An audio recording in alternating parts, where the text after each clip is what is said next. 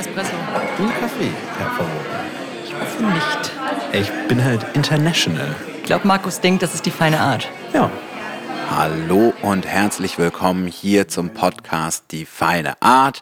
Auf genau die wollen wir uns heute auch wieder unterhalten. Fredi ist natürlich auch wieder mit dabei. Und wir haben heute zwei Gäste dabei. Wir haben heute zum ersten Mal, glaube ich, sogar zwei Leute dabei. Anstatt nur einer Person haben wir ein Duo eingeladen und zwar Volo Berza und äh, Victoria, Victoria Pidust. Oder Pidust? Oder Pidust? Jetzt wird sich schon über mich lustig gemacht. ähm, also es ist natürlich eine linguistische Herausforderung, aber diese beiden haben sich mit mir vorher schon getroffen. Wir haben uns kennengelernt, wie du schon richtig sagst. Ähm, Volo, Vicky und ich, wir drei kennen uns schon etwas besser als Volo, Vicky und Fredi sich. Und trotzdem würde ich noch mal, glaube ich, gerne aus eurem Mund hören, wie wir drei uns kennengelernt haben, damit man auch nicht immer meine Stimme nur hört. Ähm, Im Prinzip ist es erst ein paar Monate her. Ich glaube, wir haben uns Mitte April, Ende April? Ende April, Ja, schon. Ende April zum Oder ersten. Anfang Mai, Mai oder so. Ja. Ja. Ähm, wir, wir, wir haben uns getroffen. Erinnert ihr euch noch an die Geschichte, wie es anfing? Ja, ähm, als wir noch in der Ukraine waren, ähm, beziehungsweise ich und Vicky, wir, wir waren damals in Lviv, ich glaube, das war noch Ende März oder so, haben wir eine E-Mail von Markus gekriegt. Das war eine Einladung an einer Solidaritätsausstellung mit der Ukraine teilzunehmen. Und äh, das, wir fanden das sehr nett und ähm, haben direkt angefangen, darüber zu, zu reden, was es sein könnte, was wir zeigen könnten. Und ähm, dann später, als wir zurück aus der Ukraine äh, kamen, Ende April, Anfang Mai, dann haben wir uns auch persönlich kennengelernt und das war ganz schön. Und seitdem auch zusammengearbeitet. Also wir haben Tage, Nächte und Abende miteinander verbracht. Und ich glaube, es ist auch aus der Vorerzählung schon so ein bisschen klar geworden, in welche Richtung die Folge heute geht. Das Thema nämlich der heutigen Folge ist Kunst und Krieg.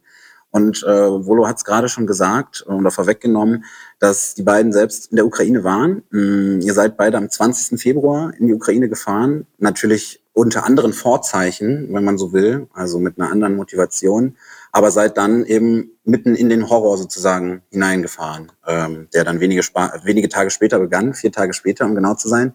Wir wollen heute also zu dem Thema Kunst und Krieg uns miteinander austauschen und ich glaube, Fredi, ähm, wir würden am besten auch nochmal diese Situation, je nachdem, wie weit es natürlich für euch angenehm ist oder wie weit ihr auch darüber reden möchtet, ähm, ein bisschen aufdröseln, dass ihr uns vielleicht so ein kleines Bild davon vermittelt, wie war die Situation, wie ist vor allem die Situation für Künstlerinnen und Künstler, weil natürlich man kriegt viel mit über den Krieg, es gibt viel Berichterstattung, besonders dieser Krieg findet ja auch sehr viel auf visuellen Medien statt. Also sei das die Nachrichten, sei das auch Social Media, wo man auch viel teilt, wo ihr auch viel teilt beispielsweise.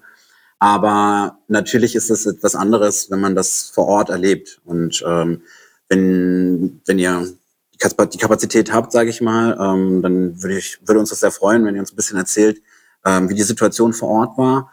Und ich habe auch gelesen, dass ihr ja auch mit anderen Künstlerinnen vor Ort in Kontakt war. Vielleicht können wir auch dazu gleich noch mal ein bisschen sprechen. Wie ist es überhaupt für Künstlerinnen gerade vor Ort in der Ukraine?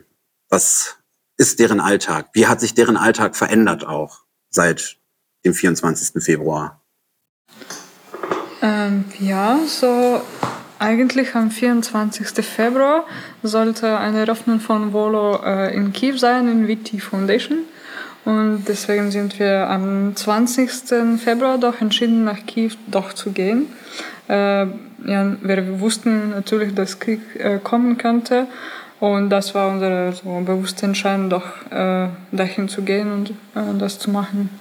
Wir wollten auf jeden Fall, dass, die, dass das Kulturleben weitergeht, dass es nicht aufhält und nicht von der russischen Propaganda oder Angst äh, vor dem Krieg einfach abbricht.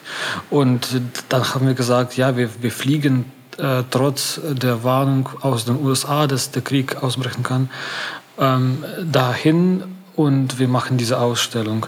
Und die, der, am Morgen, 24. Februar, haben wir, äh, ähm, sind wir von, von Vickys Bruder angerufen und ähm, er meinte, dass seine Fensterscheiben trembeln so stark äh, von den äh, Explosionen und dass wir müssen jetzt gleich irgendwie was entscheiden. Und es war schon klar, dass die, äh, die Eröffnung an dem Abend nicht stattfinden kann.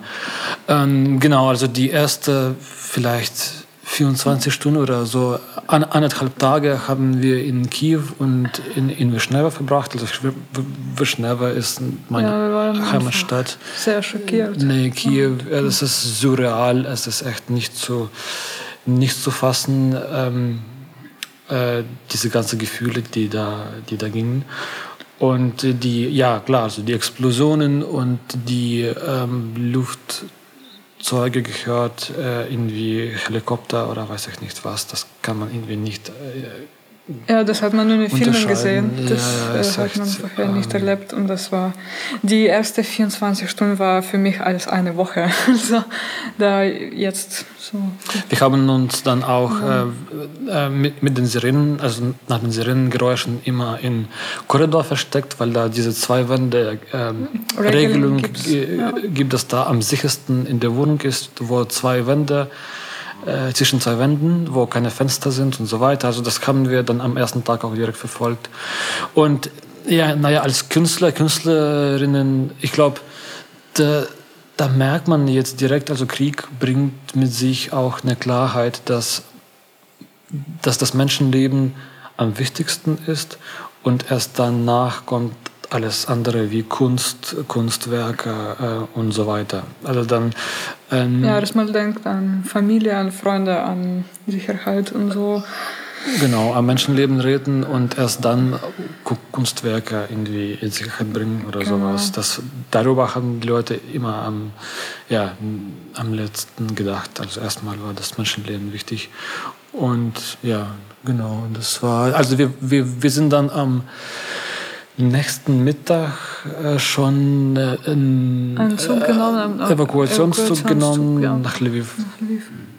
Und da, da habe ich dann die nächsten äh, anderthalb Monate verbracht äh, und äh, wir haben mit Vicky, also ich habe da geholfen bei äh, Panzersperren bauen und ich und Vicky, wir haben, Vi- Vicky hat das fotografiert und wir haben dann auch Gelder gesammelt als ähm, Als Fundraiser für Metall einkaufen, so äh, für die Leute rumherum zu helfen, für meine humanitärische Hilfe, für was noch, für Bäder. Also sie haben so auch Beds gebaut für Genau, die Soldaten, genau, also für die Flüchtlinge. Das war eine, eine, eine, Kooperations, äh, eine- Kooperation mit einer Metallwerkstatt. Und die haben erstens die Panzersperren gebaut, um die Städte von russischen Panzern zu sichern, dass die nicht durch die Straßen kommen. Ja, und diese Panzersperren, die waren überall geschickt in, der Ukraine, auch in die am Norden und, und Osten. Und danach, äh, als das nicht mehr so wichtig war, dann ähm, äh, haben die angefangen, Betten zu bauen. Und zwar Betten für Geflüchtete, aber auch für, für die verwundete ähm, Soldaten, Soldatinnen. Und äh, wir haben dann tatsächlich äh, Gelder ähm, gesammelt mit Hilfe, also mit großer Unterstützung von unserer Galer Galerie, Judith Andrea. Sie hat uns äh, sehr, sehr geholfen, das alles zu organisieren und in Deutschland äh, zu vermitteln. Äh, da, sind auch viele Kunden von der Galerie äh, ähm, da haben teilgenommen und da haben wir insgesamt mehr als 20.000 Euro gesammelt und dann in die Ukraine überwiesen und die Gelder da äh, eingesetzt. Für die territoriale Verteidigung äh, sowie auch für die humanitäre Hilfe. Ja, ich glaube, das war auch ein berühmtes Bild, äh, was ich zumindest auch gesehen hatte und äh, wodurch ich quasi auch teilweise mit auf euch gestoßen bin. Also ich wusste von euch beiden zwar äh, vorher schon, wusste auch, weil ihr in Berlin-based seid, wie man ja so schön sagt, ähm, dass ihr hier quasi euren Haupttätigkeitsort habt momentan eigentlich. Und dann habe ich aber dieses Bild im Internet gesehen von diesem Schweißer, Ja. was du beschrieben hast. Also die, das, ich glaube, hast du zugemacht, oder? Ja, vielleicht. Ähm, das zeigt ein Foto. Da ist ein, ein Mann vermeintlich mit einer Schweißermaske Ja. auf und man sieht eben, wie dieser Mann ähm, solche Panzerstopper Genau. schweißt. Und ich fand, das war nämlich so ein sehr einprägsames Bild für mich zumindest, Mhm. zu sehen, dass ähm, Künstlerinnen und Künstler, die jetzt vor Ort sind, äh, sozusagen auch in diese Maschinerie mit reingehen ähm, oder sich selbst mit ihren Fähigkeiten, die sie haben, zur Verfügung stellen, um also auch gegen den Krieg ähm, oder nicht gegen den Krieg, sondern eher gegen die Invasion Russlands ähm, irgendwas zu machen. Und ähm, das fand ich ein sehr bewegendes Bild auch, weil es sollte nicht sein. Also gerade Kunst, gerade Kultur als ein Ort sozusagen von Individualität, von Freiheit, von Schaffen, Erschaffungs, äh, freiem Erschaffen können, ähm, ist dann plötzlich so zielgerichtet auf etwas. Mm. Ich glaube, das ist auch ein Thema, in das ich äh, gerne noch mal weiter mit eintauchen würde. Ist, gibt es denn für irgendwie eine, ich sag mal, besondere Solidarität zwischen den Künstlerinnen und Künstlern? Oder habt ihr andere Künstlerinnen und Künstler vor Ort getroffen? Ähm, mit denen ihr dann in Kontakt standet? Oder wie war das? Ja, da gab es so viele äh, unterschiedliche Künstler bei diesen so Schweizen und so alle diese Metalle-Sachen, die da passieren. Weil erste Woche, wir können gar nicht über Kunst denken, über so diese Sachen, das denkt man gar nicht darüber. Und da haben so einige Leute schon da äh, sich gesammelt, um etwas gegen russische äh, Aggression erstmal zu machen. Und da langsam fängt man an mit Denken, so was könnte man so intellektuell machen oder äh, wie könnte man noch was machen. Also physische äh, Dinge oder meine dokumentarische, fotografische Dinge waren am ersten Woche oder zwei Wochen ziemlich wichtig. Also. Ja, ja, die ersten, die ersten Wochen, ähm, äh, die ersten Wochen ähm, waren so, dass alle die mitgemacht haben, die waren, also bei dem, bei dem Panzersperrenbauen, die mitgemacht haben, die waren alle echt äh, irgendwie, ähm, wie sagt man das, äh, äh, wir waren alle gleich. Ja, man kann sagen, an einem Punkt haben wir gemerkt, dass wir ähm, wieder künstlerisch äh, arbeiten können äh, und das war, glaube ich, erst äh, drei Wochen nach dem nach der Anfang der Invasion. Und ähm, dann haben wir gesagt, okay, wir können auch in jetzt irgendwie äh, an, an, an die Kunst denken und so weiter. Und da war schon unsere ähm, ähm, Fundraiser irgendwie am Start und da haben wir schon Gelder äh, gesammelt. Und, ja, und dann kam ein Vorschlag für die Ausstellung äh, in Berlin. Mhm. Sie hieß Belletage äh, nee, sie hieß Extension, aber das war ein Billetage-Projekt. Und da haben wir beide so eine Einladung bekommen von äh, Rara Kaminski. Sie hat die Ausstellung kuratiert. Und dann bin ich nach Berlin gefahren, um ein paar Sachen da äh, zu ausstellen von uns beiden. Ich bin, ich bin dann noch in Lviv äh, geblieben, weil ich nicht ausreisen dürfte als ja. erwerbpflichtiger Mann. Ähm, später habe ich heraus, äh, herausgestellt, dass ähm, äh, weil ich in Weißensee Kunsthochschule ähm, äh, arbeite, darf ich doch ähm, ausreisen.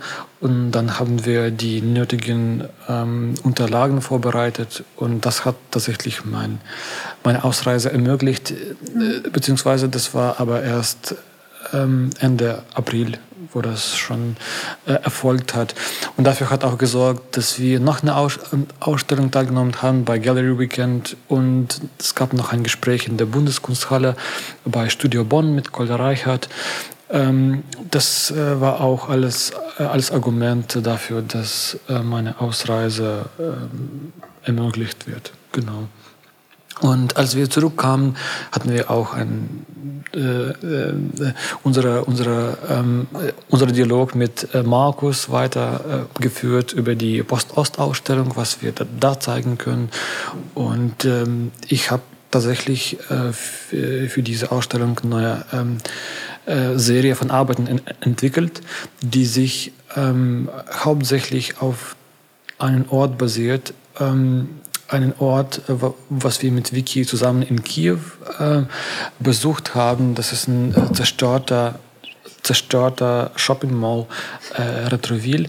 Da, da waren wir Ende April in Kiew und äh, haben wir diesen Ort besucht und Vicky hat da fotografiert und ich auch mit meinem iPhone äh, habe da Aufnahmen gemacht und diese Aufnahmen waren für mich auch der Ausgangspunkt für die neue äh, Malereiserie. Die, die, die wurde dann auch äh, äh, gezeigt bei Post Ost. Ja, genau wie für mich. Ich habe auf dem Grund so auch äh, eine neue Arbeit entwickelt und auch fotografische Arbeit gezeigt bei äh, die Ausstellung Post Ost. Und da waren wir so gleich schnell rein in Arbeit gekommen und das war echt gut für, für uns. Dass wir hier tun können was. Also, ähm, wenn ich da auch nochmal anschließen kann, ist auch ein Moment, den ich niemals vergessen werde, ähm, was für mich zumindest so diese ganze Postost-Ausstellung, von der wir zusammengearbeitet haben, so schön gemacht hat oder der Moment, wo ich zumindest für mich wusste, es hat sich gelohnt, alles, diese ganze Arbeit und Aufwand. Es war, als die Vorhänge angekommen sind und als ihr die Vorhänge zum ersten Mal ausgepackt habt und äh, ich zumindest richtig sehen konnte, oder ich hatte den Eindruck, das war so, wie ich das empfunden habe, dass ihr so, so in dem Moment ähm, glücklich wart, irgendwie Kunst machen zu können, diese Dinge aufzuhängen, ähm, also diese Vorhänge und so in freudiger Erwartung wart, die Vorhänge auch dann zu sehen, in, wie sie hängen äh, in voller Version, dass ich das Gefühl hatte, vielleicht könnt ihr so eine Sekunde lang diese Trauma vergessen, äh, die ihr da vorher wochenlang gesehen habt, äh, in eurem Künstler sein und Künstlerin sein. Ähm, ich würde aber gerne, glaube ich, noch einen Punkt aufgreifen, den du gerade angesprochen hast, Rolo, äh, wo du meintest, dass am Anfang im Vordergrund stand, dass, oder was jetzt auch das Learning ist aus dieser Zeit, dass der Mensch im Vordergrund steht. Ne? Und dass irgendwie Kunst zu schützen oder Kultur zu schützen dann die letzte Instanz ist. Ähm, und das ist interessant. Naja, nicht die letzte, aber nach dem Menschenleben. Nach dem Menschenleben. Genau. Ähm, okay, okay, gut, das ist natürlich nochmal ein bisschen anders. Weil das ist interessant. Äh, ich habe nämlich persönlich zumindest, dadurch, dass ich ja primär irgendwie auch so Kunstmedien konsumiere, äh, kriege ich natürlich besonders viel darüber mit, wenn es dann heißt, ähm, da, wird, da werden irgendwie zum Beispiel die Museen, äh, die, das Museum bei Ivankiev. Ähm, ja, Tages bombardiert wurde. Korrekt, genau. Erkennt man dann ganz schnell, dass es eine Identitätskriege ist, so, dass man so die Kultur und so einfach ukrainische Identität, Geschichte zerstören möchte. So ganz gern. Ja. Macht. Also voll. Es ist halt einerseits ein, ein Mittel des Krieges, äh, die Kultur oder die genau. zu Genau. zerstören, die Geschichte zu zerstören und irgendwie zu versuchen, das auszulöschen. Ähm, ich höre aber raus, dass ihr es dann natürlich auch für sehr wichtig haltet, dass sowas bewahrt wird, also dass sowas geschützt Voll. wird. Voll.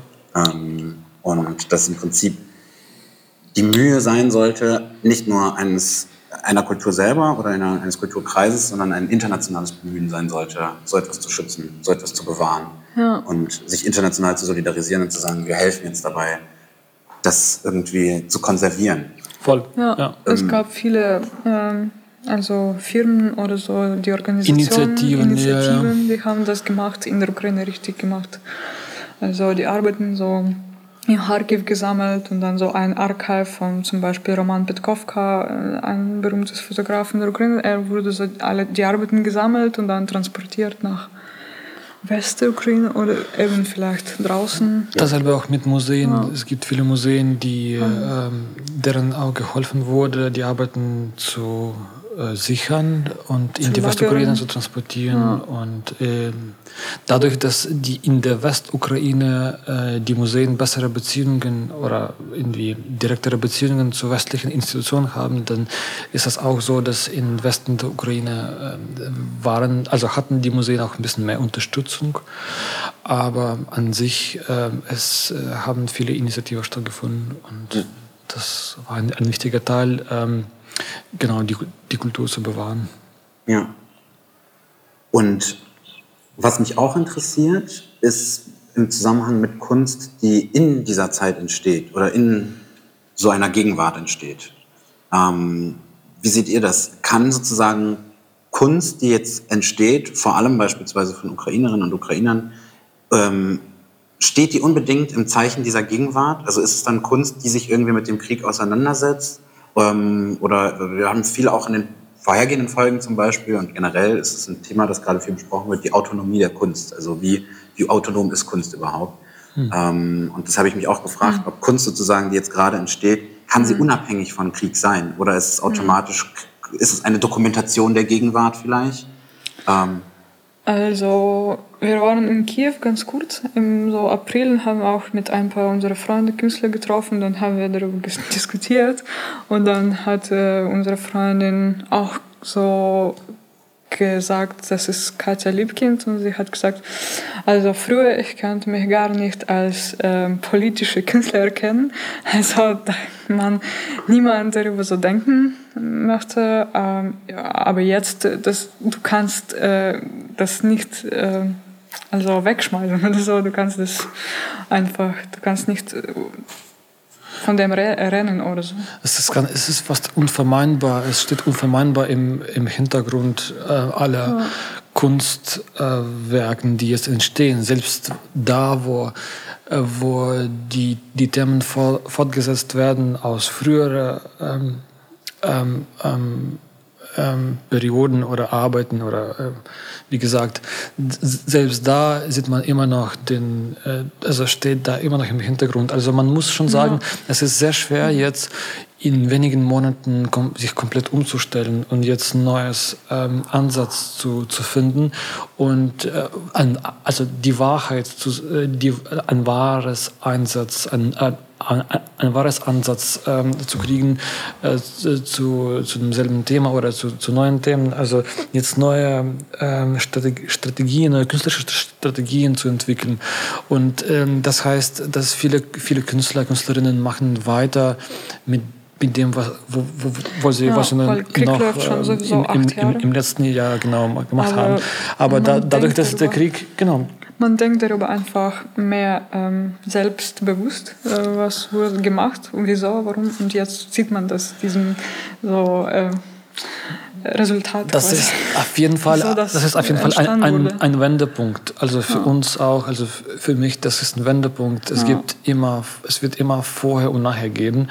Und man muss schon sagen, die ersten Tage habe ich überhaupt so gedacht, wofür, also was ist Kunst überhaupt? Wenn jetzt Leute sterben, kann, kann Kunst helfen? Genau. Wie, wo, wo, wo ist die Rolle, ist, also was ist die Rolle der Kunst? Und natürlich halten sich viel, viel weniger Leute jetzt an die Autonomie der Kunst fest. Also viel, viel mehr Leute sagen jetzt äh, plötzlich, ja klar, äh, kann, die Kunst kann jetzt nicht mehr unpolitisch sein. Jetzt auf jeden Fall nicht heute.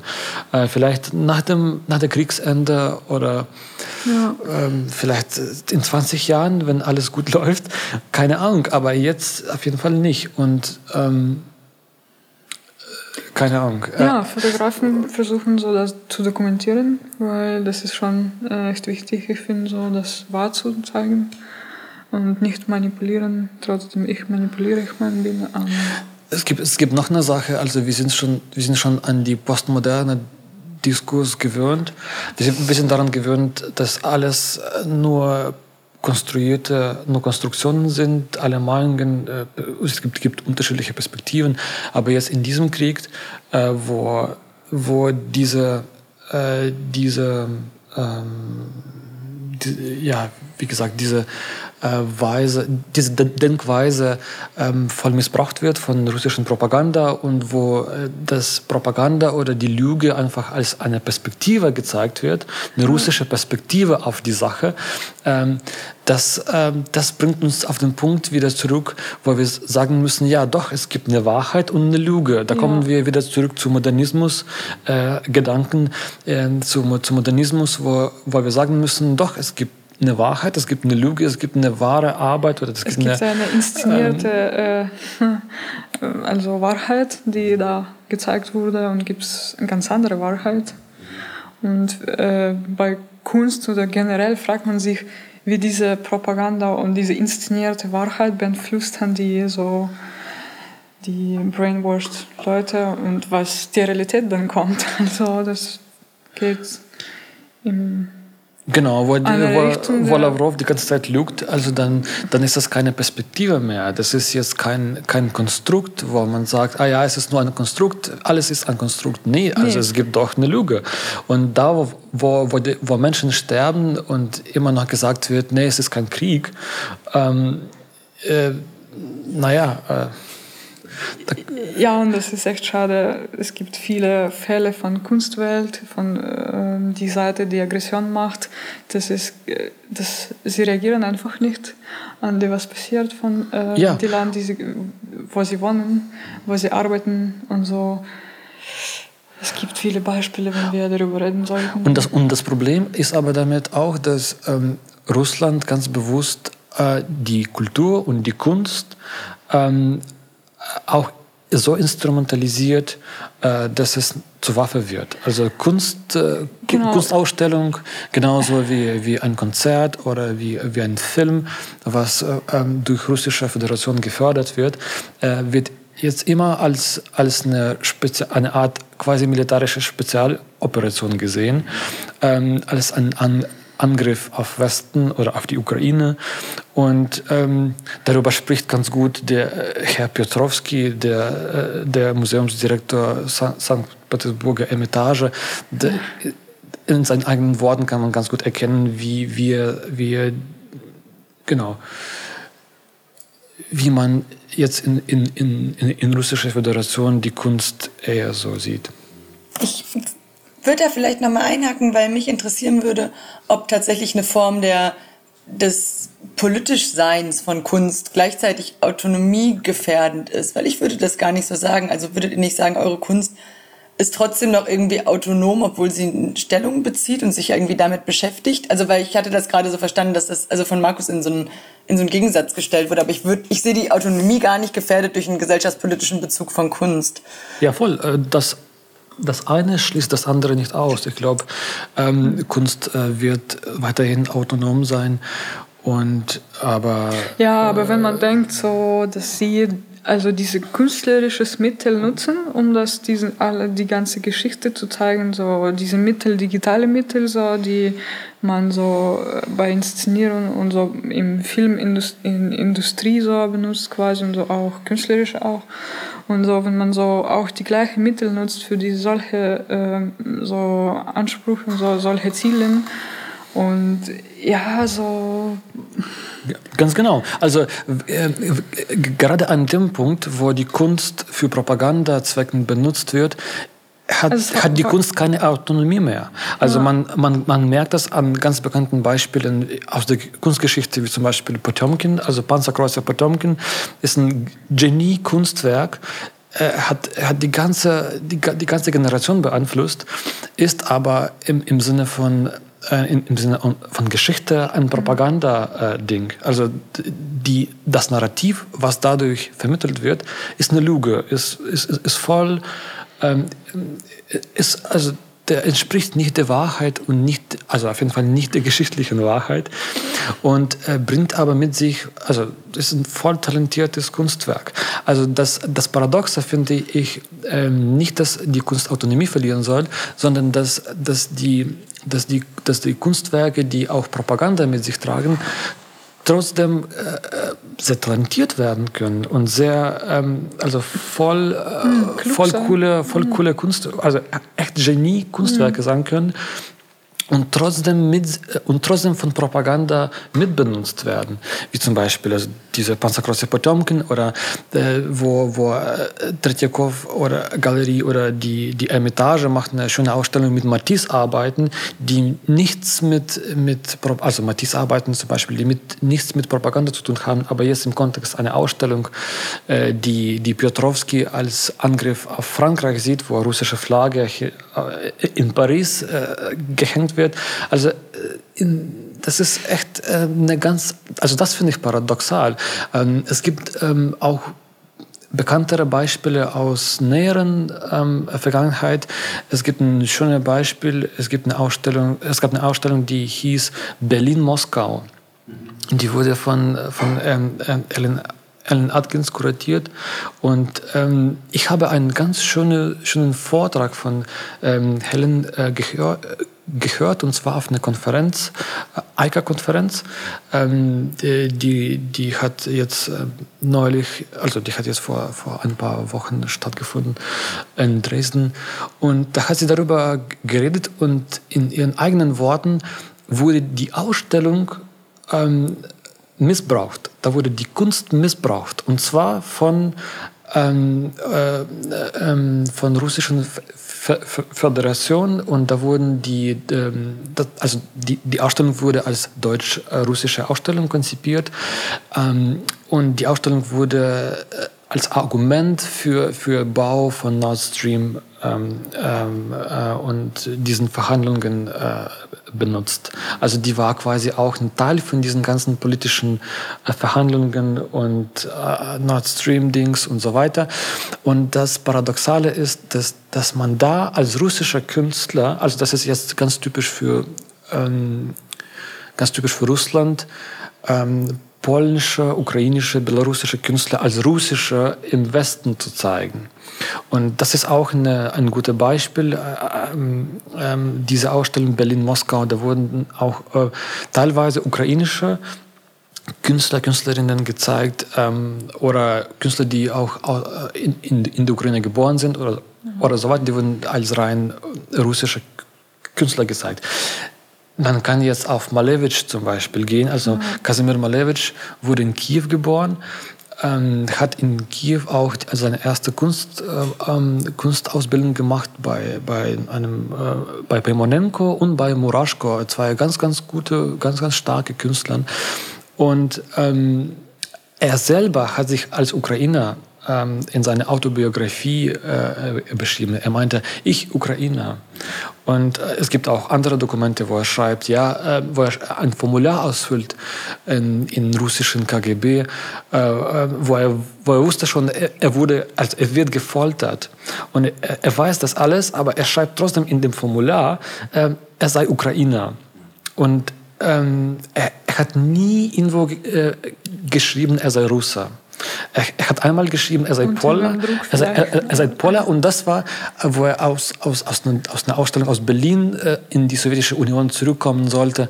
Und da würde, äh, da wollte er Asyl, um Asyl ähm, in Polen bitten, da hat er eine eine Asylbewerbung ausgefüllt in Polen und da hat er geschrieben, er sei ein Pole. Mhm.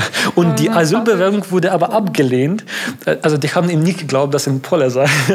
Und ähm, trotz alles, all dieses ähm, äh, wurde diese Ausstellung Berlin-Moskau gezeigt und da wurde Kasimir Malevich als russischer Künstler gezeigt. Und nicht nur das, äh, selbst in, in ähm, Köln, jetzt im Ludwig-Museum zum Beispiel, stand noch vor einem Jahr äh, Kasimir Malevich, russischer Avantgarde-Künstler. Also das ist auch ein Zeichen von, von dem, wie die russische Kultur ähm, als, als äh, Waffe benutzt wird, und zwar als Waffe, die anderen äh, Kulturen zu, ja, zu ähm, zu vernichten. Also man, man sagt, es gibt keine ukrainische Kultur, es gibt keine ukrainische Künstler, in der Ukraine gab es gar nichts und, und nie äh, äh, hat da auch Kunst gegeben. Und äh, das ist, also das ist, und da spielt leider auch das West, äh, der Westen mit äh, bei vielen, bei vielen solchen Spielen. Und äh, ich, ich, ich finde das ganz wichtig, dass auch Leute wie, wie Helen Atkins das jetzt äh, öffentlich ähm, äh, darüber diskutiert, wie die Kunst missbraucht werden kann und wie das so passiert ist und dass diese Aufarbeitung, diese, diese Aufarbeitung auch stattfinden kann. Weil, äh, genau, äh, es gibt viele andere ukrainische Künstler, Künstlerinnen, die als russische immer noch angesehen werden und ähm, das ist auch ein Teil von russischen Propaganda. Ich würde ja nochmal an diesem Wort von, von Missbrauch von Kunst irgendwie ansetzen. Ne? Ähm, gar nicht um zu provozieren, aber ich glaube halt, ich würde schon sagen, Kunst kann sich davon entkoppeln, ähm, nicht nützlich zu sein. Und wenn wir davon sprechen, dass es einen Missbrauch von Kunst gibt, gibt es ja auch vielleicht einen Gebrauch irgendwie in Form von ähm, Kunst wirkt politisch und Kunst macht irgendwas. Also es gibt ja auch irgendwie das Gegenteil. Und oft sträubt sich ja, glaube ich, ähm, oder sträuben sich viele Perspektiven dagegen, äh, Kunst als etwas Brauchbares zu sehen. Aber wie würdet ihr denn das irgendwie, ähm, dieses Gegenbild nochmal aufmachen mit ähm, Kunst hat auch einen gewissen Wert, Kunst ist vielleicht ein Ort der Vermittlung. Ähm, was hat Kunst oder hat Kunst eine, gerade eine Funktion, auch gerade in Zeiten des Krieges? Also ich glaube, ich glaube, eine der wichtigsten Funktionen der Kunst ist ja die Wahrheit zu bewahren. Und zwar die Wahrheit nicht nur im wissenschaftlichen Sinne, sondern auch in, in so einem ähm, ähm, fast äh, metaphysischen Sinne. Also ja, vielleicht be beides. Also ich stehe dann eher so ähm, mhm. an dem Punkt, wo die Modernisten sagen, es gibt Wahrheit und, Unwahrheit. Und ich glaube, also missbraucht, ähm, meinte ich äh, zumindest im Sinne von, dass die Kunst ihre Autonomie direkt verloren hat. Und äh, die wurde jetzt im Zwecken in, in äh, politischen in Zwecken politischen Propaganda benutzt. Und das darf nicht passieren. Das ist jetzt dann ähm, wenn das in, in der Kunstwerk schon drin ist es gefährdet die Kunst an sich und es gefährdet den, Ja, ähm, die Künstler und es gefährdet äh, die Gesellschaft. Also ich glaube, das darf nicht passieren und das ist ein Missbrauch, wenn, wenn da jetzt politische Botschaften, direkte politische Botschaften wie ähm, äh, wie Zerstörung der Faktizität. Also ich glaube, ich glaube, eine der wichtigsten Themen, die jetzt auch in, in, im Sinne von, von Gebrauch der Kunst ähm, jetzt, jetzt im Kontext von, von, Russisch, äh, von russischen Angriffskrieg ist ja auch, dass der, die, das Ziel Russlands ist ja auch mit der ganzen Propaganda ist ja Faktizität zu zerstören. Also sie glauben, dass, dass der Westen, ähm, dass, also sie haben also sie glauben, dass, dass äh, die Fakten sind äh, westliche Informationstechnologien. Also sie haben eine ganz andere Ansicht auf, auf Faktizität und Wissenschaft und Faktizität zu zerstören und das Glauben an die, an die Fakten zu zerstören ist ja auch einer der wichtigsten ähm, äh, äh, Zwecken und Zielen des, der Propaganda. Und da äh, kann auch Kunst jetzt ähm, äh, eine ganz schöne Art Propaganda für gut, gut gebildete und reiche Menschen sein. Also da, wo, wo, wo die Propaganda jetzt ungebildete und arme Menschen erreicht mit einfachen Zwecken, kann die Kunst Mittel von Propaganda für, für reiche und ganz gut gebildete Menschen sein. Wo man denkt, ah ja, jetzt äh, große russische Kultur und so weiter. Und ähm, dann, also Genau, Gebrauch von Kunst ist ja eine schöne Diskussion. Ich glaube, die, die ist auch philosophisch ähm, viel größer als jetzt dieser Kontext. Und vor allem jetzt äh, in Bezug auf, ähm, auf französische Revolution, äh, nach der jetzt die Kunst keinen Gebrauch mehr haben darf oder so, wo alles äh, brauchbare Design genannt wird oder Gestaltung. Und ähm, das ist eine, genau, das ist eine andere Diskussion, aber ich glaube, ähm, es ist schon wichtig, jetzt, ähm, es, es ist wichtig, wichtig, diese Propaganda in der Kunst zu erkennen. Das ist auch unser ähm, ja, Kampf gegen äh, die Unwahrheit und gegen die, ähm, ja, gegen Ja, die, das- die Diktatur sozusagen. Es, ja, dass wir genau suchen durch Kunst diese metaphysische Wahrheit zu zeigen. Ja. Hm, Ich möchte da, ich, ich habe so viele sehr brennende Fragen gerade, die sich da anschließen. Ich glaube, fangen wir mit ähm, vielleicht den letzten Aufhänger mit der metaphysischen Wahrheit an, weil ich habe gerade die ganze Zeit Bilder von Annie Leibovitz im Kopf, die sie für die Vogue gemacht hat, äh, von Olena Zelenska und, ähm, und teilweise auch ähm, von ähm, Zelensky. Und ich habe irgendwie so gemischte Gefühle dazu gehabt, weil ich dachte, mega nice, dass überhaupt ihr Aufmerksamkeit auch geschenkt wird und sowieso alle Formen von Aufmerksamkeit, die der Ukraine gerade im solidarischen Sinne gezeigt, ge- ähm, zu, zu, zuteil wird, ist gut und ist wichtig. Und trotzdem hat es so ein, irgendwo so einen klitzekleinen Bauchschmerz bei mir hinterlassen. Und ich dachte, ja, nice für die Vogue. Also, ähm, dass die Vogue das sozusagen ja auch für sich quasi irgendwie ja mitnutzen kann, äh, um zu sagen, guck mal, auch wir sind woke und auch wir, also im doppelten Sinne, auch wir sind die Vogue und wir sind woke äh, und wir sind sozusagen hier auch äh, solidarisch mit der Ukraine und haben dann diese sehr kunstvoll inszenierten Bilder, diese sehr, also die wirklich ja ästhetisch ähm, und in Dramatik und in der Komposition der Bilder so sehr ähm, majestätisch fast war. Und ich fand, das hat, das wird auch nicht der Realität gerecht dessen, was man sonst sieht, bei Social Media beispielsweise, wo man äh, sieht, wie zum Beispiel ukrainische Aktivistinnen Bilder von, von Leichen auch teilen und halt Bil- Bilder vom, von der Kriegsrealität. Und das war so eine komische Vermischung von Überästhetisierung ähm, und gleichzeitig aber auch wichtig, dass sozusagen da eine Form von ähm, Aufrichtigkeit und eine Form von ähm, hm, Würdigung auch trotzdem sichtbar wird, diesen Personen. Also es hat so ganz komische Gefühle bei mir ausgelöst.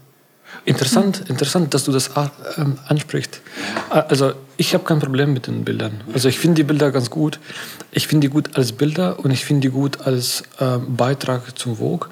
Ich habe kein Problem damit. Also die, äh, was im Hintergrund steht, die, die Räume und äh, die Objekte im Hintergrund finde ich ganz normal. Also die habe ich auch sonst bei anderen ähm, ähm, Interviews oder einfach Bildern gesehen, die äh, mit normalen, von normalen Reportern ge äh, gemacht werden.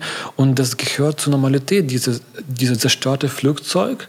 Das gehört leider zur Normalität und ähm, ja klar kann man leider die Leichen nicht in Vogue zeigen. Selbst in Spielen ja, wurden die verpixelt. Ja, das, äh und ja, eigentlich wir waren echt froh darüber, dass diese Bilder kamen auf ähm, die äh, äh, so Spatel von Vogue und so. Wir fanden die, also ich fand die Bilder gut und dass sie zeigen diese Mutigkeit von diesem einfach Präsident und seine Frau, die sie äh, was sie erleben, das kann man kaum also glauben, was sie da erleben als äh, die Hauptperson von äh, von Land und diese Obras Image diese Image ich finde ganz, ganz normal und ganz mutig, das so zu zeigen. Und eigentlich treffend auch. Und auch treffend. Da, also ich mitfühle irgendwie alles so unterschiedliche Seiten von äh, die Situation.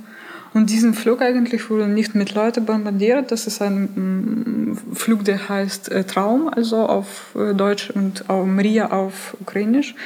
Und da starb keine Leute.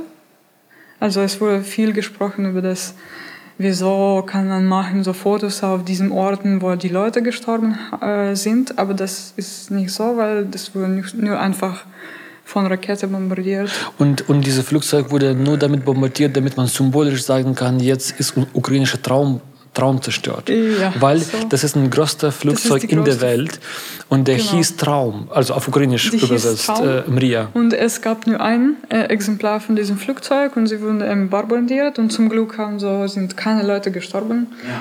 Und deswegen ist es kein Ort von Tod oder so. Es Und das passt eigentlich genau ganz gut auch zu dem, zu dem Thema. Äh, also ich glaube, das ist all- alles okay. Auch die Kritik, ähm, die wir so gelesen haben in Social Media ähm, von, westlichen Repo Reporteuren, Okay. die, von die, Bloomberg. Ja. die haben dann geschrieben, ja, der, ähm, ähm, toxic, toxic, ähm, äh, äh, toxischer männlicher Bild. Männliche Ja. Bild. Das, aber Aber das ist einfach, sie Das einfach ein hat gezeigt, äh, einfach ganz nicht, normale äh, Beziehungen zwischen so Mann und Frau. so. Und äh, in der Ukraine ist es, äh, wie in die ganzen Welt, Familie ist wichtig und so diese Unterstützung und diesen von beiden Leuten, die zusammen so wohnen. Das ist ganz normal. Also es wurde so Ja. ganz viele Patriarchen. Ja, und, und, und, und vor allem jetzt in, der, in dem Zeitpunkt, wo zum Beispiel die ukrainischen Männer jetzt nicht ausreisen dürfen und wehrpflichtig sind und äh, vielleicht, äh, ähm, also fast, also die meisten auch äh, vor der Frage stehen, ob sie jetzt äh, zum Krieg gehen müssen und äh, ähm, das Leben irgendwie für die Ukraine äh, geben müssen. Also das ist echt, ähm, ja, ich, ich fand diese Kritik äh, irgendwie nicht zutreffend. Ja, im, zum Vergleich, was Sie da besprechen und was im Real ist, ist unvergleichbar. Ja. Also Ja, also wir, wir fanden die Bilder ganz gut. Wieso Sie sprechen nicht über, ähm, dass die Leute die Leben dafür geben und äh, Ja. so viel über diese Bilder. Das, Das ist eine, ja, das ist glaube ich auch ein sehr ausuferndes Thema, wo sozusagen verschiedene Diskurse oder auch verschiedene Debattenbereiche äh, sich ineinander, einander in die Quere kommen vielleicht teilweise. Ja, weil ja, voll. natürlich so, Ja, weil du sagtest auch gerade, das ist ganz normales Familienbild, wo ich schon so aufgehorcht bin und dachte, ha, was heißt denn hier ganz normal? Was ist denn eine normale Familie? Es wären sozusagen zwei Frauen keine normale Familie und das ist sozusagen ja eine Debatte, die wird auch geführt, aber die hat hier nichts zu suchen einfach. Also, Genau, weil die sind, Genau, die ja. sind keine zwei Frauen, weißt Genau. du?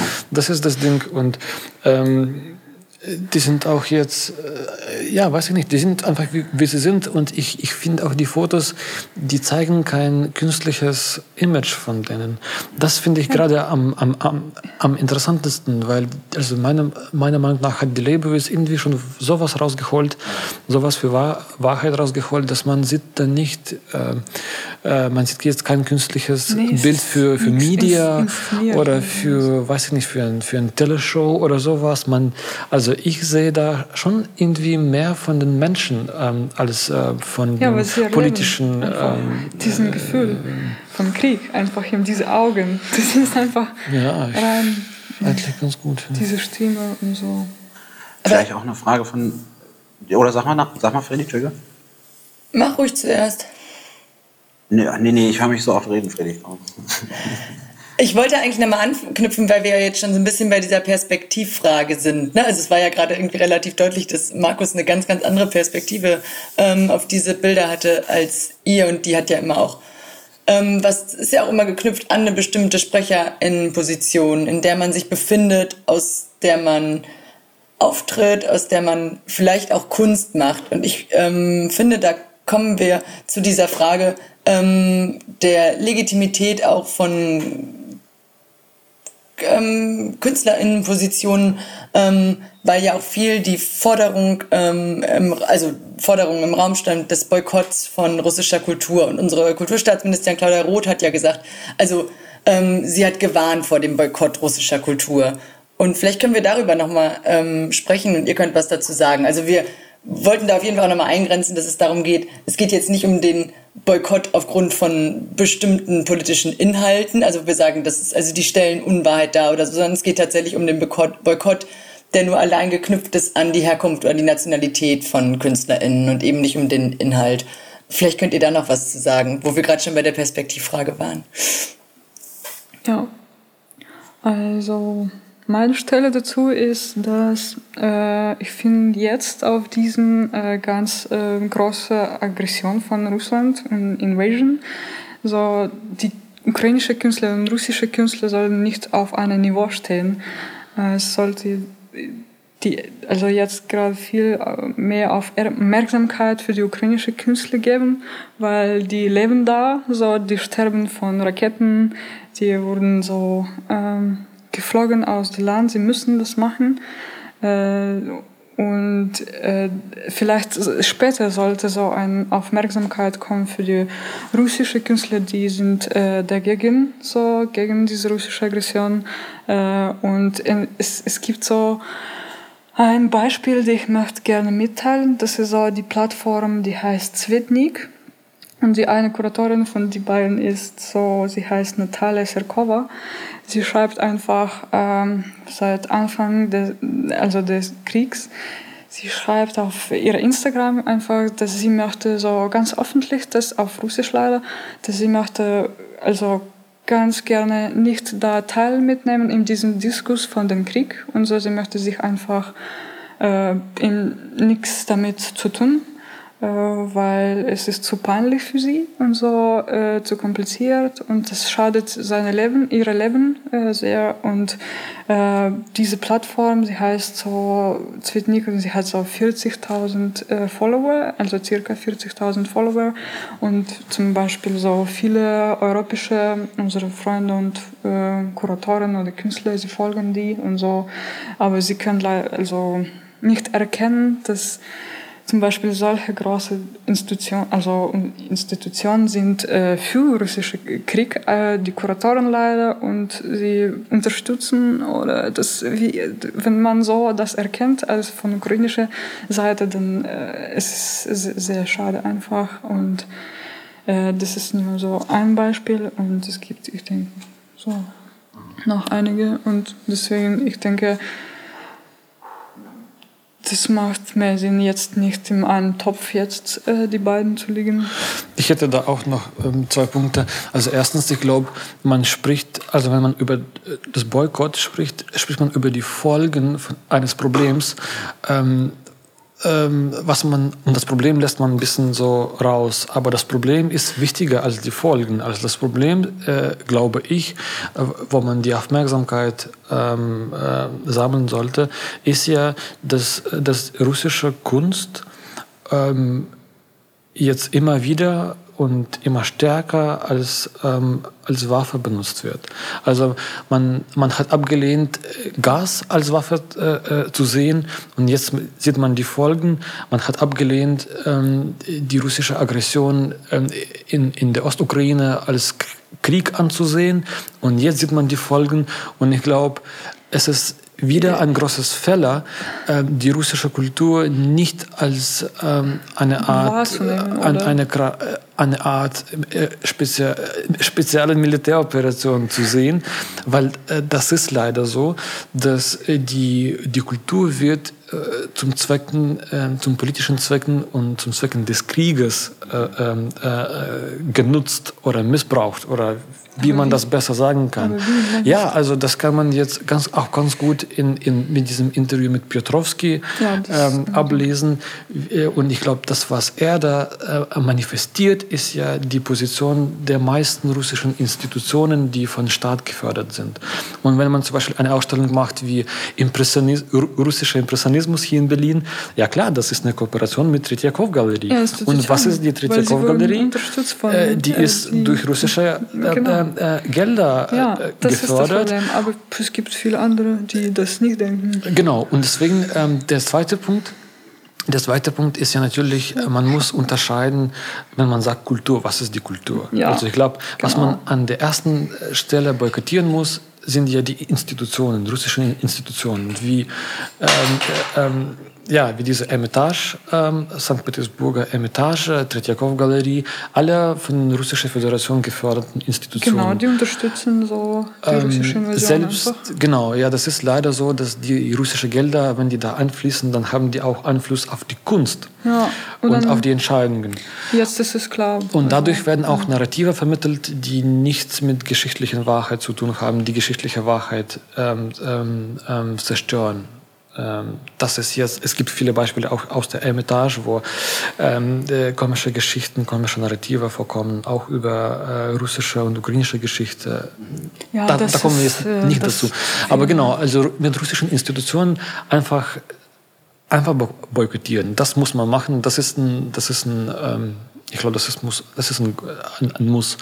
Äh, dann kommen wir zu, äh, zu russischen Künstlern. Ja. Und da muss man vielleicht auch ein bisschen unterscheiden zwischen denen, die äh, gar nichts zu dem Krieg sagen. Ähm, mhm. Ich, ich, ich glaube, das ist auch gleich, äh, gleich das Gleiche wie, wie die, die den Krieg un, unterstützen. Das ist das Gleiche.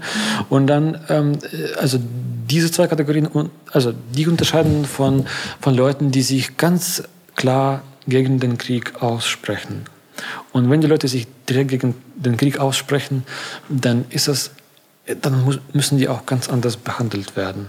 Das ist ja. ein ganz anderer Fall als zum Beispiel nichts sagen, wie der Münchner, ähm, Münchner der Münchner Intendant. Äh, genau, also ich glaube, das ist, das ist die richtige Entscheidung von, von Stadt München, was die gemacht ja. haben, dass, dass der, dass der äh, gekündigt wurde. Ich finde das eine richtige Entscheidung. Ich glaube, die ist, ja, die ist äh, spät, aber ich glaube, die ist nicht zu spät. Also, äh, nee, die, das ist spät. gut, dass die das gemacht haben. Das ist richtig. Der hat eine Medaille von Putin bekommen. Das ist ein Putins treuer. Nee, ähm, ja, ähm, Kann nicht sein. Man, man muss ja gar nicht nach München gucken, also Berlin, Kunsthalle Berlin. Ja, voll. Ja, Im Zentrum dieser voll voll. Diversity United. Ja, Diversity wo, auch, wo auch äh, so komische Narrative vermittelt wurden, wie ähm, ähm, die westliche Demokratie ist dort, die ist nicht mehr lebendig, und Russland ist so stark, man muss, genau. man muss ähm, von Russland äh, jetzt äh, was lernen und das ist, ja, das sind auch ähm, das ist eine sehr problematische Ausstellung gewesen. Auch wenn da richtig coole und richtig gute Künstler ja. gezeigt werden, ja. äh, die Narrative, die durch die Kuration vermittelt werden äh, oder wurden, ja, die sind sehr problematisch. Das ist eine andere, ein anderes Thema, aber ich ja. glaube. Ähm, das finde ich ja auch so ähm, schwierig quasi zu beobachten oder mir tut es weh, das zu beobachten, dass dann so, so, so verschiedene Narrative oder verschiedene Positionen plötzlich auch vermengt werden. Also natürlich, äh, ich bin da komplett bei euch zu sagen, russische Institutionen oder Institutionen, die vor allem auch durch, die, durch den russischen Staat oder durch staatliche Institutionen wiederum gefördert sind, ähm, dass das boykottiert werden muss, ohne Frage. Ähm, dass es ja gleichzeitig aber in der Realität sozusagen einzelne Kulturaktivistinnen gibt, Künstlerinnen, Kuratorinnen genauso, die sich nicht nur distanzieren, sondern die ganz klar sagen, dass es ähm, ein Terror, Terrorstaat wäre passiert das wäre natürlich und wir wollen damit nichts zu tun haben. Und dadurch ist er aber wiederum ähm, auch so, äh, sage ich mal, eine Reaktion, die sich überschlagen hat, dass es diesen Hashtag gibt, Not All Russians. Ähm, der, ich weiß nicht, ob ihr den kennt, äh, der so ein bisschen, also not, Hashtag Not All Russians, also auf Twitter ähm, quasi getrendet für eine Zeit lang und wird so ein bisschen gleich vergleicht mit, äh, verglichen, Entschuldigung, wird ein bisschen verglichen mit ähm, All Lives Matter ähm, oder es gab ja auch zu MeToo, gab es dann ja auch quasi so, eine, so ein männliches Pendant zu MeToo, ähm, wo dann quasi eine emanzipatorische I Idee ähm, in, in, eine Aggress wieder in eine Aggression übertragen wurde. Also so All Lives Matter ist natürlich ja ganz klar gegen Black Lives Matter gerichtet und heißt so, ja, wir sind ja auch wichtig. Ne? Und Not All Russians ist sozusagen ein Hashtag, der auch sagt, es gibt eben auch einen, eine, einen Teil der russischen Bevölkerung oder russischer äh, Kulturschaffender, die halt sagen so, ja, aber ich gehöre gar nicht dazu, so ähm, ignoriert mich bitte bei, diesen, bei dieser Auseinandersetzung. Ähm, und das trifft teilweise Leute, die sich ja wirklich konkret distanzieren und konkret ähm, sagen, das ist ein Terrorregime, ich will nichts damit zu tun haben. Aber es gibt halt auch äh, Aktivistinnen, die einfach so ähnlich wie das, was du beschrieben hast, Ja, Vicky, sagen so, nichts damit zu tun. genau, ich bin gar nicht Bin politisch. nie dabei. Genau. Aber es, ja, sie ist auch Kuratorin, Philosoph- Philosophin und so. Ja, das Problem Das ist, ist es gibt viel. das macht Angst. Es, also die Mehrheit ist so, also die Mehrheit auch in, in, in, in Russland, wie man so beobachtet, äh, will einfach darüber nicht diskutieren. Ähm, Das was, darf man nicht darüber diskutieren, ja, weil ja. Du, du kommst gleich in Gefängnis. Ja, also Das auch unsere, so ja, aus, Diktatur, aus, unterschiedlichen, Imperialismus aus und so. vielen unterschiedlichen, unterschiedlichen Gründen darf man darüber einfach nicht nachdenken. In, in, Russland Russland. und aber auch außerhalb Russland, äh, wo die Leute immer noch zu diesem, äh, zu diesem Kontext sich, sich zu, zu, zugehörig fühlen. Sie dürfen da auch äh, in- äh, nicht darüber nachdenken und nicht darüber diskutieren. Und das ist aber ganz anders. Weißt du, also ich würde da auch unterscheiden zwischen Leuten, die, die sagen, ja, ich, ich verurteile den Krieg nicht, weil ich weiß nicht, worum es geht. Das ist irgendwie nicht meine Sache. Ich bin nicht politisch oder so. Weil, äh, wenn, äh, wenn diese Person russischen Pass hat, sie hat einen Vertrag mit russischer Föderation abgeschlossen. Und zwar auch mit Putin. Und das ist ein also, Ver Ver- Vertrag jetzt nicht äh, rechtlich gesehen, aber jetzt im Sinne von, weiß ich nicht, das... Ähm, Klar, das ist Ein ja Ab Deal. Abkommen, Abkommen. ja, ja, ja, ja, das ist auch ein Vertrauens ähm, ähm, Sache oder so. Und ähm, wenn die nichts dagegen tun, äh, gegen den Krieg und gegen die Propaganda und gegen die Repressionen, die auch gegen russische Bevölkerung ähm, ähm, gerichtet sind eigentlich, also und dann ähm, müssen die auch boykottiert werden. Auf Ja, jeden Fall. auf jeden- Auf jeden Fall. Ich glaube, die müssen auf jeden Fall boykottiert werden und zwar hier im Westen. Also hier im Westen etwas zu boykottieren ist ja relativ schwierig. Also das ist, Ja, die sind sehr tolerant. Außer in Frankreich. äh, keine Ahnung. Also ich also vor allem, äh, aber genau. Also es gibt. Aber das Problem ist, weißt du, da, was ich auch, auch so, was mir auch so weh tut, dass es das sind eher Ausnahmen. Diese Leute, die sich äh, ganz stark gegen das Regime Ja. Ähm, Ja. einsetzen. Ganz, ganz geringe Minderheit. Das sind ganz geringe, ja, ja, es ist nur Au- Ausnahmen, die Leute. Und die zahlen dafür auch einen Preis. Und das ist auch, man kann sagen, ja, das ist nicht gerecht, ähm, aber Oder, das ist halt einfach so. ja, was Serebrenik in Cannes gesagt hat. Das geht nicht. Das ist einfach. Geht Äh, nicht. Genau, das Problem ist, dass es gibt viele. Was hatte er gesagt? Der- Es, es, gibt, es ist ein skandaloser ja. Fall. Man darf, äh, man darf sowas, was er da gesagt hatte, Nicht nicht, genau. nicht sagen. Okay. Und ihm, ihm wurde eine Bühne gegeben, da bei dem Cannes. Und das, ist, das hat auch wiederum diese, diese Gefühle ausgelöst, dass man, man muss lieber einfach alle russische Künstler, Künstlerinnen boykottieren, damit sowas nicht vorkommt. Weil Serebrennikov, der, der ist ein Oppositioneller, oder? Also zumindest so wird er im Westen angesehen. Und trotz ja. all, all dem sagt er so Sachen, die man, die man jetzt nicht man sagen nicht kann. Die einfach, teilweise einfach unwahr sind und teilweise unsensibel und teilweise einfach Putin, äh, Putin treu. Ähm, ich finde auch das Traurige an der Diskussion ist doch, dass wir den, also das ist auch das, was mit diesem Hashtag so getrennt hat, dass wir den Diskurs dann ja wieder weglenken. Also von, wir könnten uns jetzt darauf konzentrieren, dass ähm, äh, über die, auf die Sichtbarkeit von ukrainischen KünstlerInnen und äh, es findet ja gerade ein Angriff auch auf diese Kultur statt und mit diesem, also diesem Diskurs Not All Russians und dann auch mit, der, mit dem Fokus darauf, äh, finde ich, kommt es auch einfach zu so einer äh, traurigen Verschiebung und ähm, man, also die halt irgendwie dann auch wieder so die Diskussionen bestimmt und eigentlich von, von Sachen weglenkt, denen man mehr Aufmerksamkeit schenken könnte. Also das wäre mhm. so ein bisschen auch meine Position dazu. Ja, genau, genau, weil ich glaube, äh, äh, äh, also was man noch Aufmerksamkeit schenken könnte, wäre jetzt zum Beispiel die, äh, die Kulturaus, äh, das, den Kulturaustausch zwischen Ukraine und Deutschland fördern. Also man könnte mhm. jetzt anstatt von äh, sagen wir, russischer Impressionismus-Ausstellung, äh, äh, ja. eine ukrainische Impressionismus-Ausstellung machen. Ja, genau. Weil die Deutschen, die kennen leider sehr wenig über die ukrainische Impressionismus. Es gab in der Ukraine auch Barock, es gab ja. Klassizismus, es gab Impressionismus, das ist alles, ähm, äh, genau, äh, es ist echt ähm, ganz ähnlich von der, von der Geschichts, ähm, also im kunstgeschichtlichen Kontext kann man auch solche Ausstellungen machen. Und das wäre jetzt gerade ein Schritt, wie man die, die Ukraine unterstützen kann ja. im, im Bereich Kultur. Ich glaube, das, also man, da könnte man die jetzt Kultur mehr Aufmerksamkeit ähm, äh, drauf werfen. Und ich glaube, die Frau Roth könnte auch mehr darüber reden, als, als über die ausges ausgeschlossene ähm, russische Kultur, ähm, ähm, äh, ähm, äh, weil die, die russische Kultur, so, wie sie, so, so kolonial und rassistisch wie sie jetzt jetzt ist, kann man nicht einfach ausschließen. Also es ist echt eher so ein, ähm, wenn die Leute das sagen, es ist echt so ein, ähm, die fördern dann, also das kann man nicht erreichen. Ja. Also ich glaube, das ist echt eine Art ähm, Richtung äh, oder eine Art, ähm, wie, man, wie, soll man das sagen? Also in, in, in der russischen Kultur gibt es ja auch Stimmen, die gegen den Krieg sind. Also Tolstoi hatte auch, äh, es gibt Zitate von Tolstoi, die voll den, gegen den Krieg sind. Es gibt, es gibt ein Gedicht von Majakowski, wo er schreibt, man muss die ukrainische Sprache lernen und wo er schreibt, dass die ukrainische Sprache tausendmal schöner ist als die russische und er würde sich voll freuen, wenn er jetzt ähm, in, seiner, in, in seinem ganzen Werk ähm, den, äh, den knackigen Sound von einem ukrainischen Wort erreichen könnte. Es ist, es ist voll der, voll der, der poetische Liebesgeschichte, äh, wie er die ukrainische Sprache ja.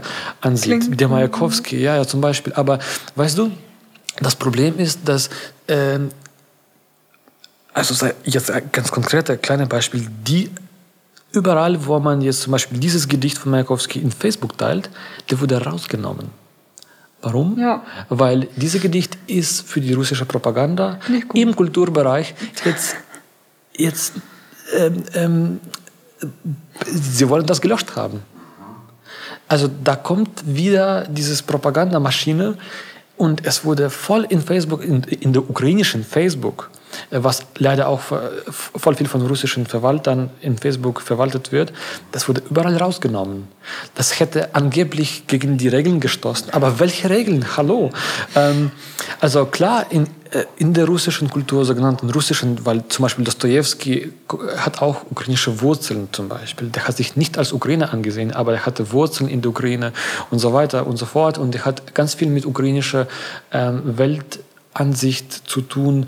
Das, da kann man jetzt viel, viel reingehen. Oder Gogol ist ja überhaupt ja, ein ukrainisch-russischer. Genau.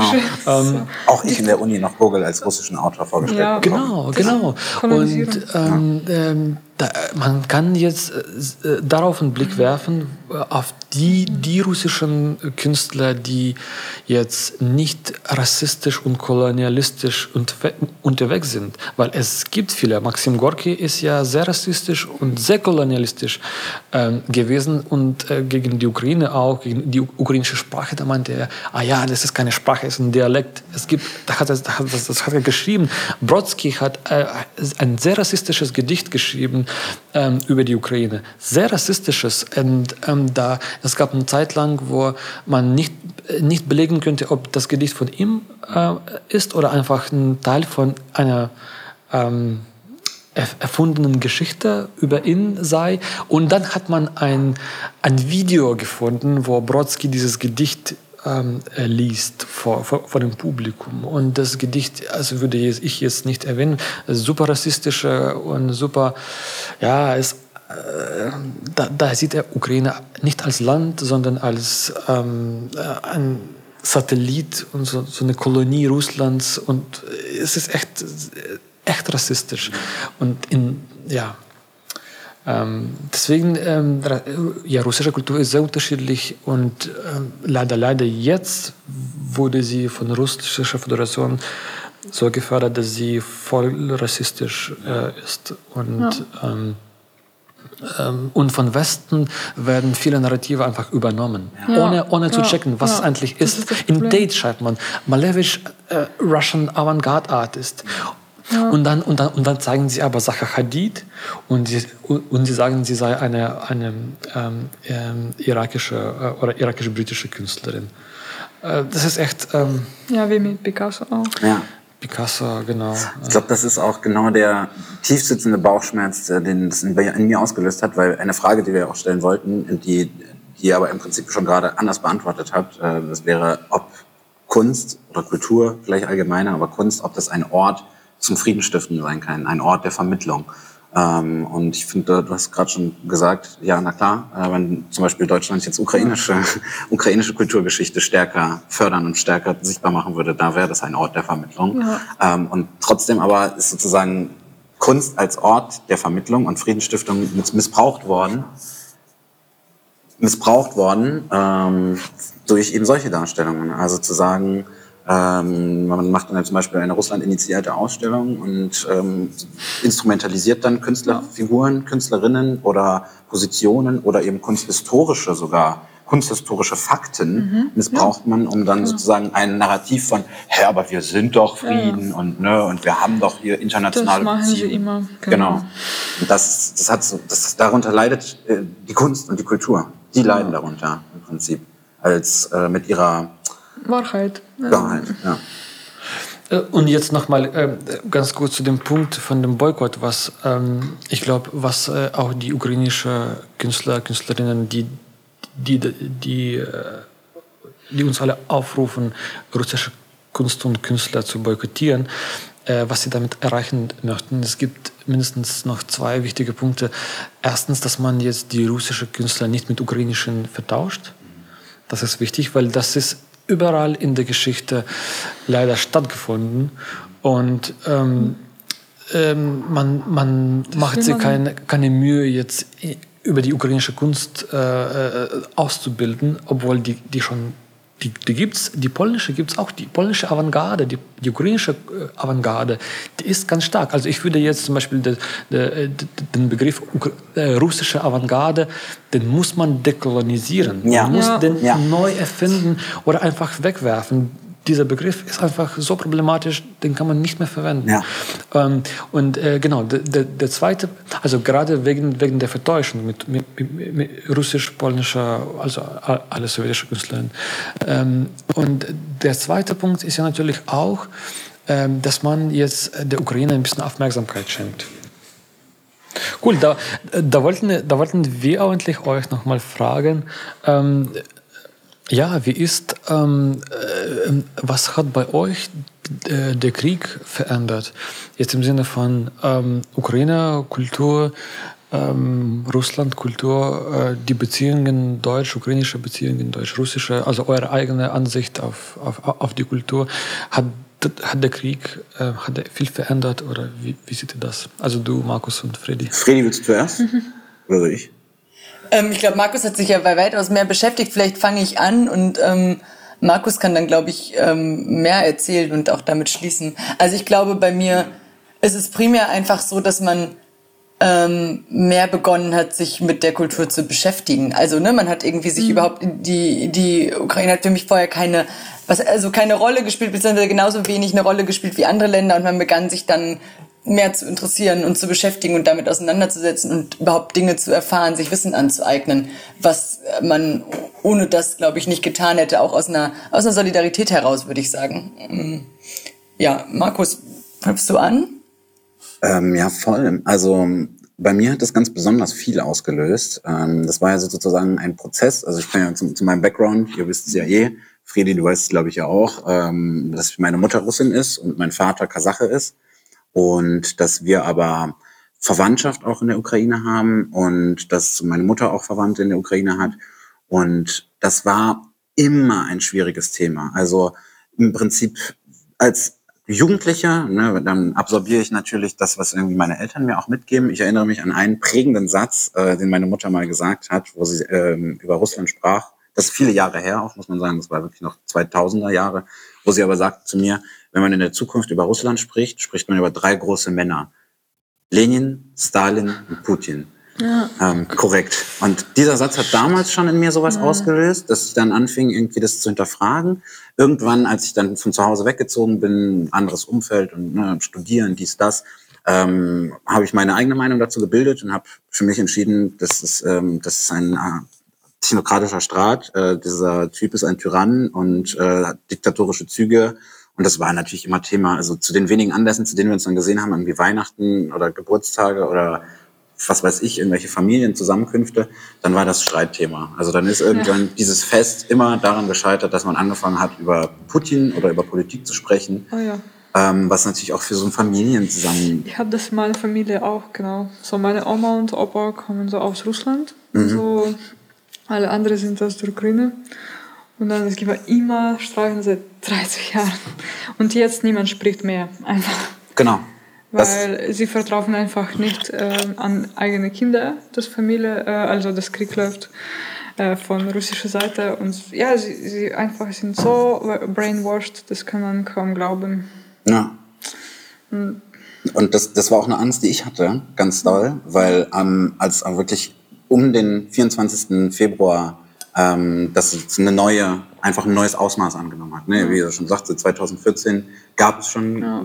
Interventionen, ähm, dann wurde es noch als Annexion bezeichnet und das sind irgendwie so, ähm, ich sag mal, hm, das ist ja wieder sehr ähm, technisch einfach, wie man das dann benennt, aber da war schon, es gab schon Kriegszustände in der Ukraine. Ja. Und nachdem das dann im Februar ein neues Ausmaß angenommen hat und einfach so ein Full-Scale-Invasionskrieg geworden ist, habe ich bis, fast bis Mitte März ungefähr konnte ich mich nicht mit diesem Thema auseinandersetzen. Ich hatte so eine innere Blockade und ich wusste, das war nicht bewusst, sondern es war einfach unbewusst. Ich habe dann andere Dinge für wichtiger gehalten, habe dann irgendwie gesagt, nee, ich muss jetzt hier, ich habe auch da noch ein Projekt und ich habe hier noch irgendwas zu tun und äh, wir haben noch irgendwas zusammen, irgendwie ein Projekt und bla bla bla und habe mich dem einfach so bis, weiß nicht, das sind zwei Wochen gewesen, ungefähr zwei Wochen konnte ich mich dem gar nicht einfach aussetzen.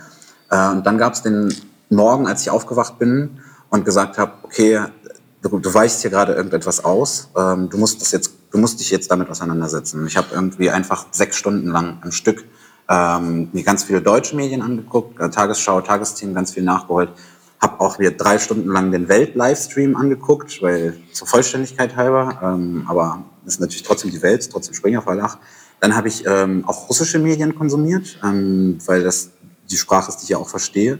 Und ähm, nie in meinem Leben hatte ich irgendwann patriotische Gefühle zu Russland. Also ich habe mich niemals mit Russland identifiziert, niemals irgendwie auch mich als Russe vorgestellt. Wäre mir nie in den Sinn gekommen, irgendwo, irgendwo, wo ich neu bin, zu sagen, hallo, ich bin Markus und ich bin irgendwie Deutsch-Russe oder so. Also ich habe auch, auch nie mit Deutschland, muss man dazu sagen, auch mit Deutschland hatte ich keine Identifikation, sondern so, das waren national-kulturelle Hintergründe irgendwie.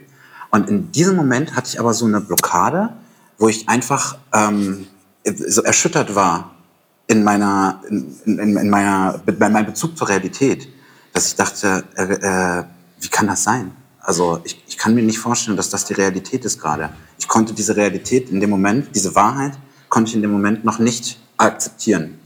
Ähm, da sind noch mal zwei Wochen vergangen, bis ich dann zwei Wochen später gecheckt habe, okay, vielleicht solltest du mal mit deiner Mutter reden, ähm, weil ich hatte einfach eine sehr tiefe sitzende Angst, von ihr zu hören dann, ähm, dass sie es anders sieht, dass genau das sozusagen weitersetzt, weitersetzt, wie es deine Großeltern vielleicht tun.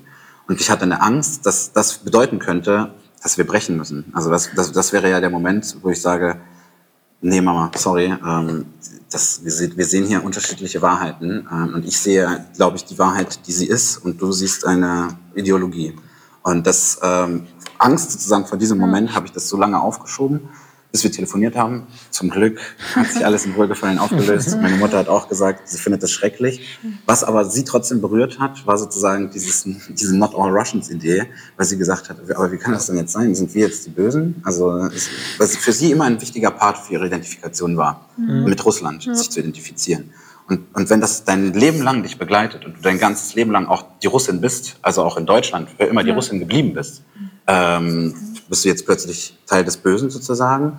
Äh, und sie hat nicht diese Transferleistung gehabt, zu sagen, okay, wenn ich vielleicht einfach das nicht akzeptiere und sage, das ist Terror, was da passiert, und sich von, von Russland und von dem Regime und von Putin als Diktator distanzieren würde, ähm, das passiert halt bei ihr nicht, sondern dass es einfach emotional sprudelt. Und ähm, das war dann für mich ein Auslöser, damit schließe ich vielleicht die Frage jetzt mal ab, ähm, mich da in dieses Thema komplett hineinzuwerfen. Ähm, zu merken zum Beispiel Maria Primachenko, die als Künstlerin, ähm, was ich als sehr interessant empfunden habe, dass es sozusagen eine, eine, ein Nationalgefühl oder eine, Identifika eine Identifikationsperson war für die Ukraine, ähm, schon immer. Was auch von Russland zum Beispiel wiederum. Die Leute, die sie gut fanden, die sie als russische Avantgarde absorbieren wollten, haben sie natürlich verinnerlicht.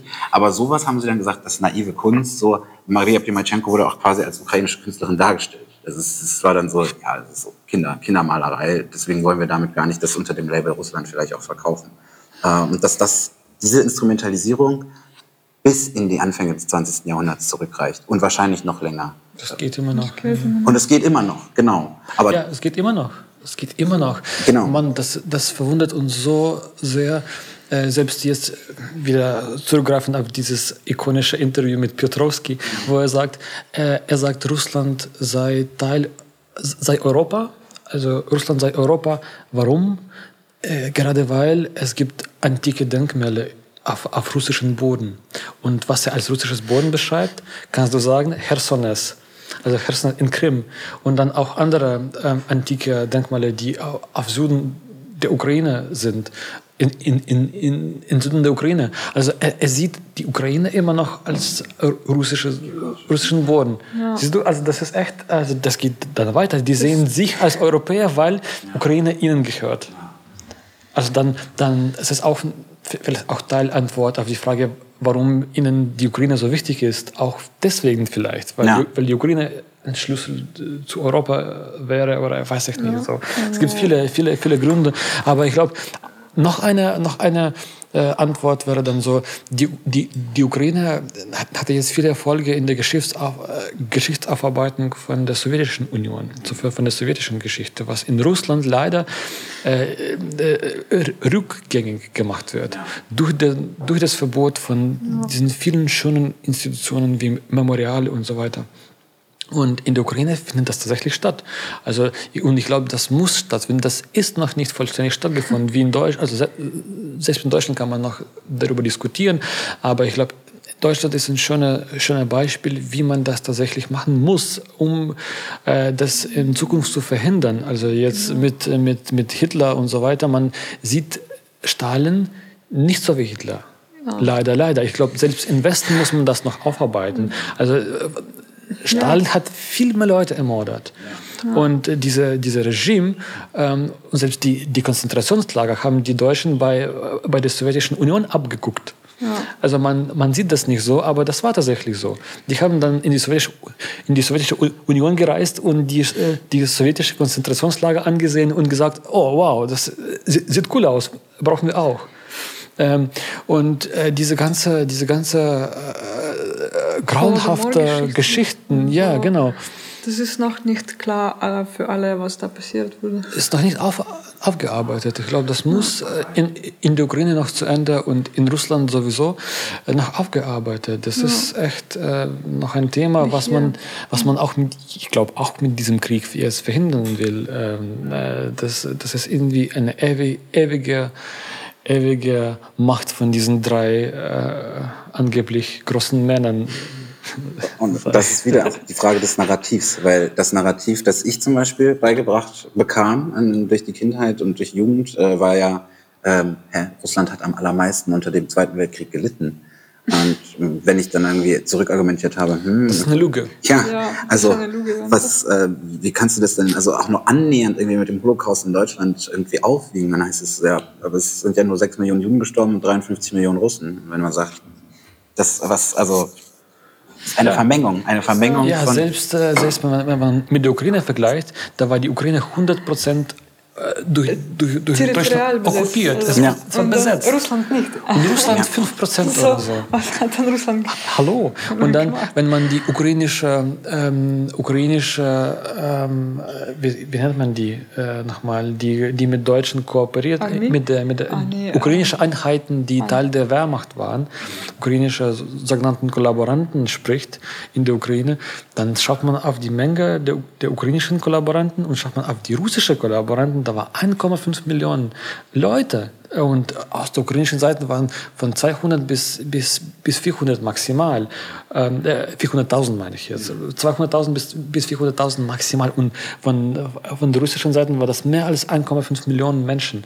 Und das war, das war eine ganze Armee, die, die dann zur Wehrmacht, ähm, äh, zur Wehrmachtseite äh, ähm, ähm, äh, gewechselt hat. Und man und man stellt aber immer noch wegen der russischen Propaganda Ukraine als so eine Art Nazi, äh, äh, äh, Nazi-Staat. Und äh, genau, das ist echt. Ähm, ja, also man, man äh, genauso ist es auch diese zwei wichtigen Narrative, die jetzt in Deutschland verbreitet werden, dass Russland Deutschland ähm, befreit hat.